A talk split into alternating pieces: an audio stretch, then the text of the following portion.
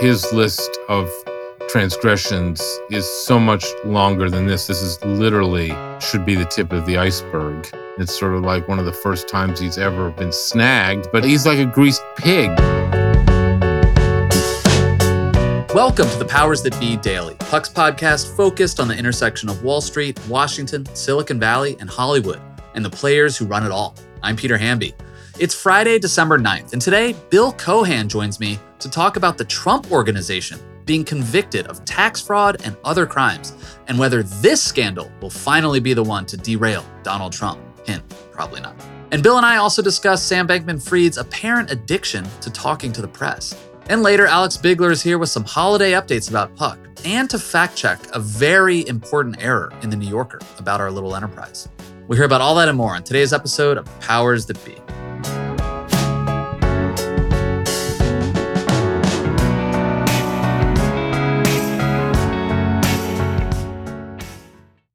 Hey guys, it's Peter. I travel all the time, especially in an election year. And as we all know, what luggage you choose matters. Briggs and Riley is my personal favorite because their luggage performs. It's extremely durable, has amazing features that make packing and getting around easier, and they have the best lifetime guarantee in the industry. If your bag is ever broken or damaged, they will repair it free of charge. No proof of purchase needed, no questions asked, even if an airline damages your bag. All features were created to address customer pain points for a better travel experience. They're extremely durable with rigorous testing and premium materials to last for life. And one thing I love, they're supremely smooth, shock absorbing wheels for easy gliding through your travels through whatever airport you're zooming through. And hot off the press, the Simpatico collection of hard sided luggage. It's new and improved and just launched on BriggsRiley.com. That's Briggs Riley.com. It has the new One Touch feature, which allows you to expand your luggage, pack it, and then compress it to its original size. So a carry on can still fit in the overhead compartment, and that's just one of the new features. It's available in black, navy, and olive. So check out all the Briggs and Riley offerings at briggs-riley.com. That's briggs-riley.com.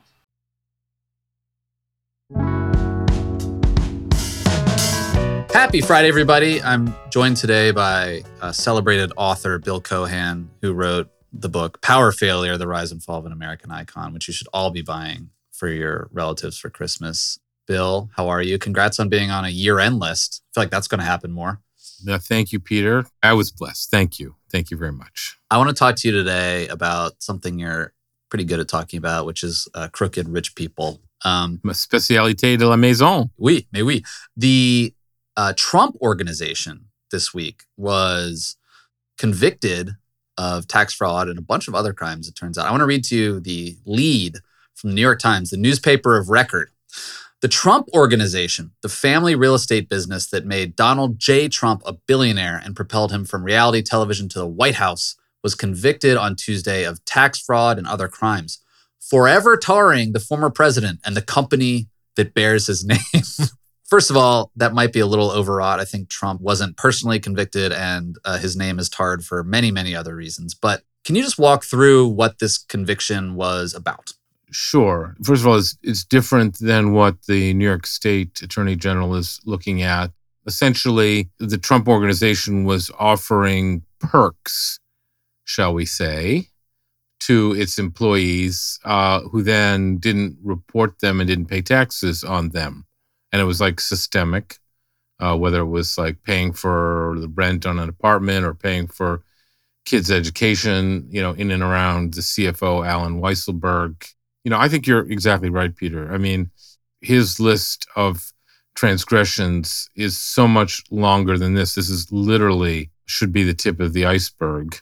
And despite that hyperbolic New York Times lead, I think the fine was what, a million and a half dollars or something. It's, you know, civil in the sense that, you know, no one's going to jail uh, as a result of this. Um, obviously, it's a, a mark against Trump, and it's sort of like one of the first times he's ever been snagged. But he's he's like a greased pig, and so um, you know the real question is is you know whether the New York State Attorney General, which is also a civil fraud case, I mean this was I guess criminal, but sort of has a field of a civil case because you know company can't go to jail. the New York State Attorney General's case is a civil case in which could be more damaging. It could actually put the company out of business.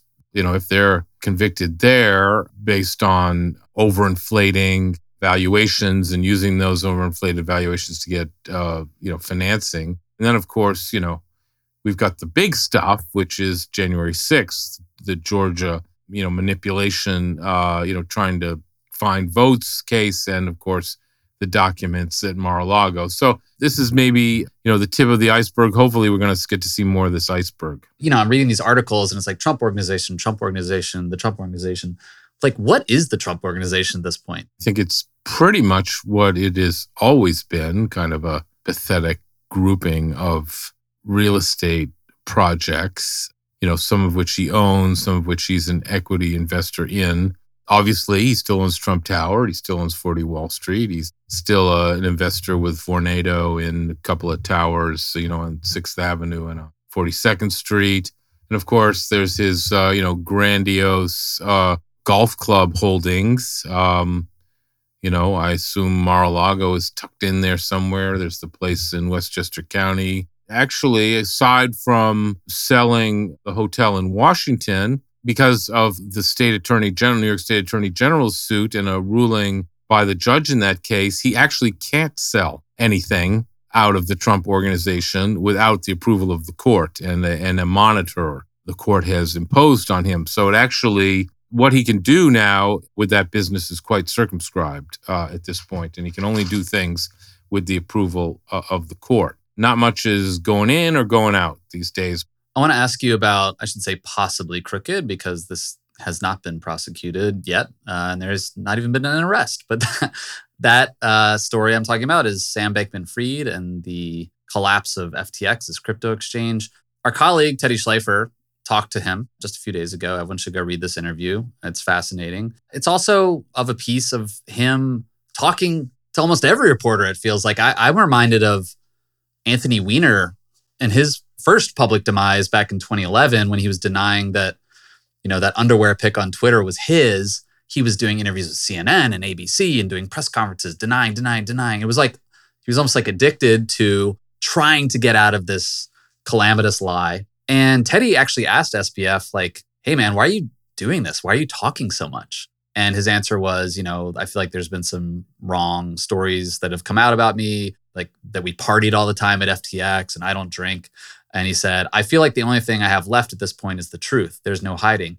And yet, Bill, it kind of feels like I don't really know what the truth is yet. He's just talking and talking and talking. There's so much volume, but we still don't have any real answers as to like what he knows. And he's speaking elliptically and in circles and with mumbo jumbo and is uh you know Harry Styles says uh, all this late night talking what's it getting us uh I mean, this is, let's just say, an extremely unorthodox legal strategy on his part.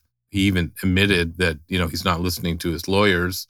I don't even know what he's got to say anymore that's been unsaid. I mean, uh, he was on a Twitter Spaces on Saturday that I was listening to for a while, and one guy got on and uh, you know started really pressing him about where the money was and can he say a few nice things about Solana to help boost the Solana market, and and and it just you know kept sort of probing and pushing him, and finally SBF said, "I'm, I'm out of here." And then he, he later came back after this guy was squelched. But you know, I have a feeling that if the questions get too pointed or, or too specific, or trying to get it too clear about what he did and and why and how, I don't think he's going to be answering those questions. Even he knows not to do that. Teddy asked if he was going to respond and testify uh, before the House Financial Services Committee next week, actually. Um, and SBF says, I haven't answered that yet. I want to be helpful when I do. Like he keeps talking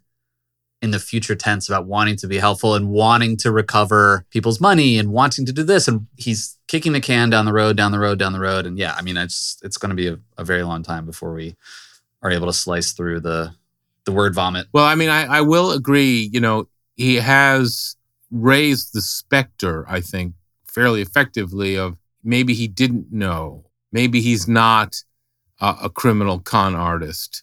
Maybe he's just a terribly naive, childlike individual, which is you know, sort of the way he carries himself. And, you know, when I talked to him a year ago for 90 minutes for my crypto documentary, you know, th- that was the sort of sense that I got about him, that he's childlike, but, you know, a prodigy, childlike, a genius, you know.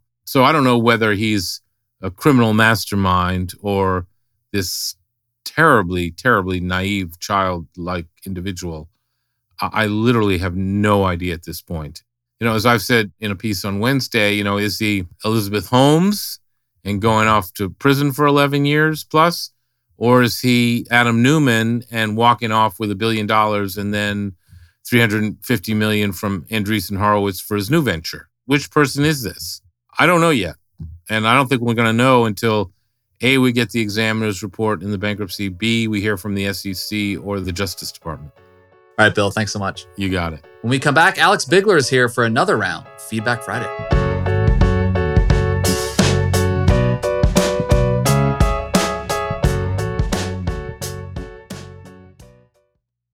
This episode is brought to you by Shopify. Forget the frustration of picking commerce platforms when you switch your business to Shopify, the global commerce platform that supercharges your selling wherever you sell. With Shopify, you'll harness the same intuitive features, trusted apps, and powerful analytics used by the world's leading brands. Sign up today for your $1 per month trial period at shopify.com slash tech, all lowercase. That's shopify.com slash tech.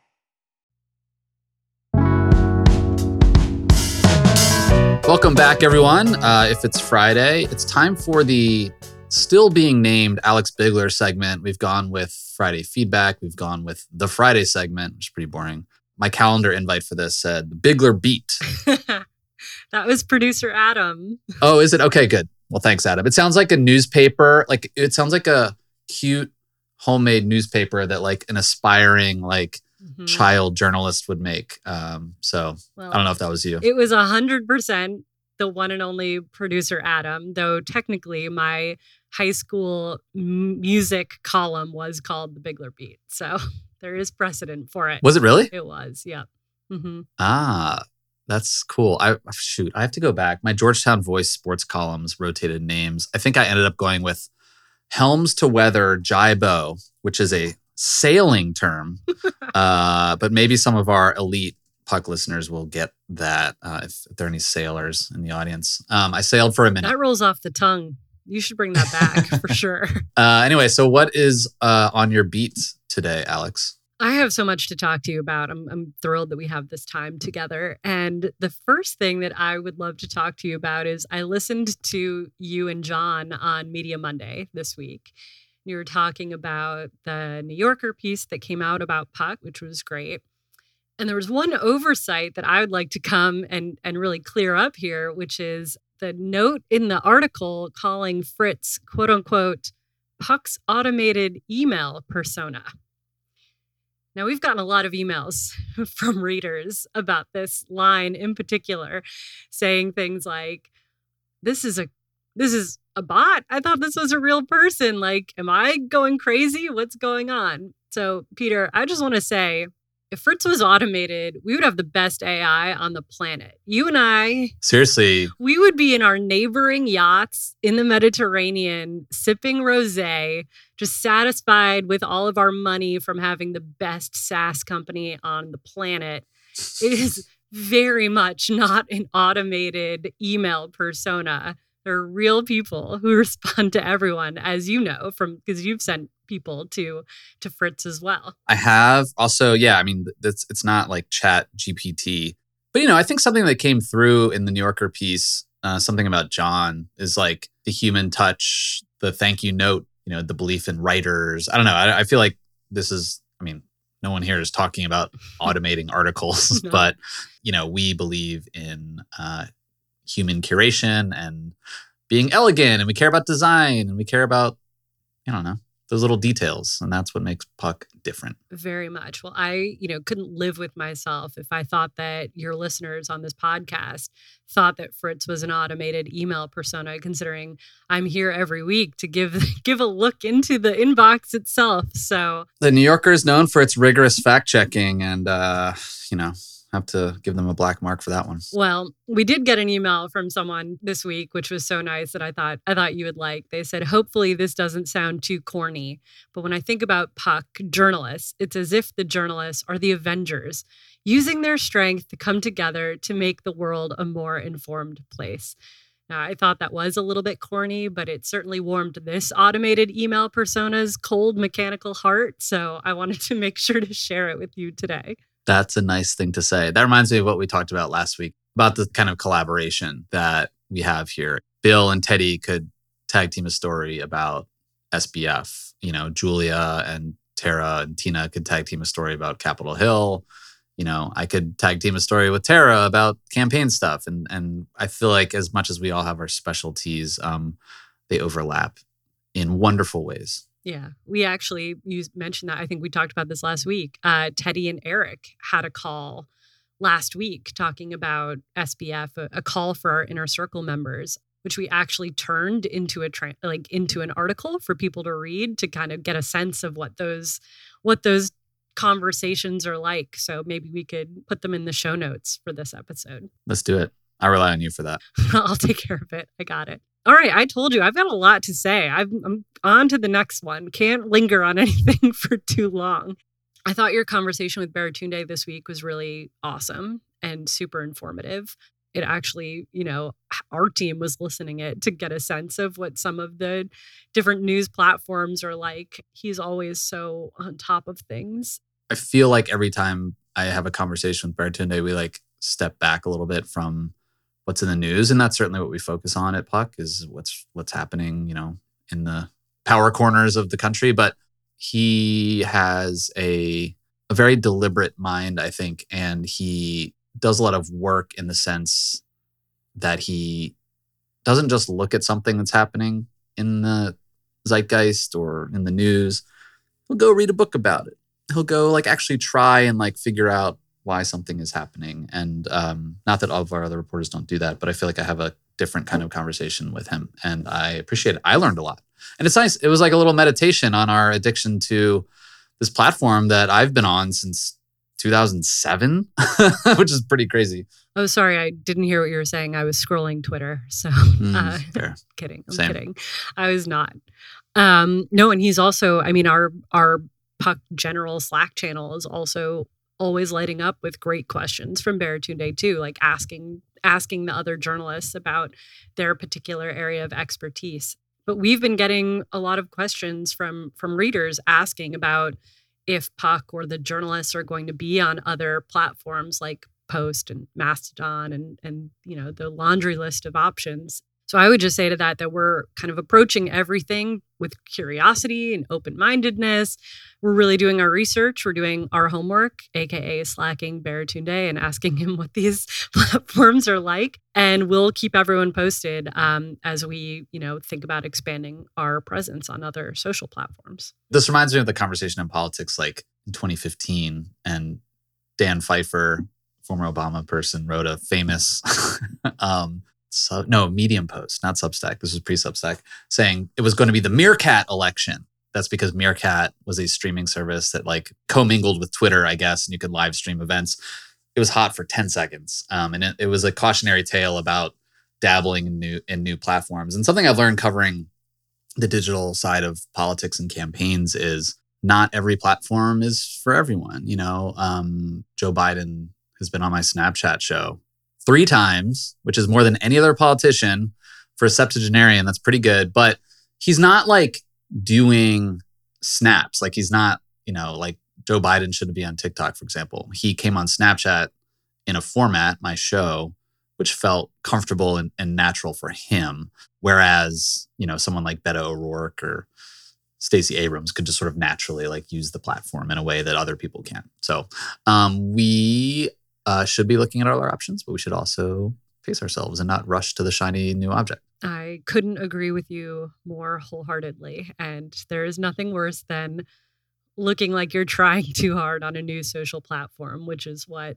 all of the people under 30 who I work with tell me all the time as I'm out there on my on my social platforms being like, "Hello fellow kids." So So, you know, Peter, I think one of the last things I want to bring up today, at least, is we have really big ambitions for Puck in 2023. I'm thinking a lot about all of the places we're going to go, the new verticals we may have, the events that we might be doing. It's really looking very exciting. So I would encourage our listeners if you're curious about Puck and you're not a subscriber, might want to think about gifting yourself a membership for 2023.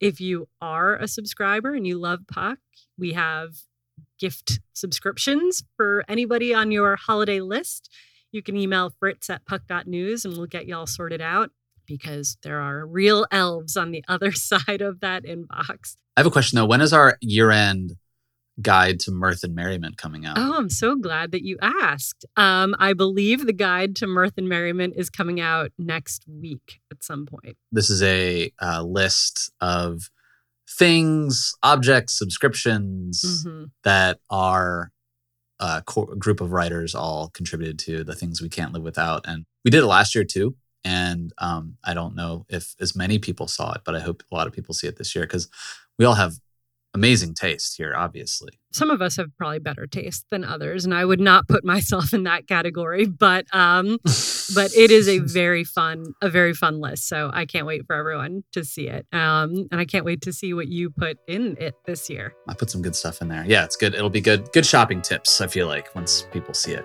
for sure. No spoilers. No, no spoilers. spoilers. All right. Thanks, Alex. Thanks, Peter. Thanks so much for listening to another episode of The Powers That Be. As a reminder, The Powers That Be is the official podcast of Puck. We'd like to thank Ben Landy, Liz Goff, and Alex Bigler for their editorial and production guidance. If you like what you hear on this podcast, please share with a friend. It really helps us keep delivering the inside scoop that only Puck can offer. You can visit us at puck.news and on Twitter at pucknews. I'm Peter Hamby. See you next week.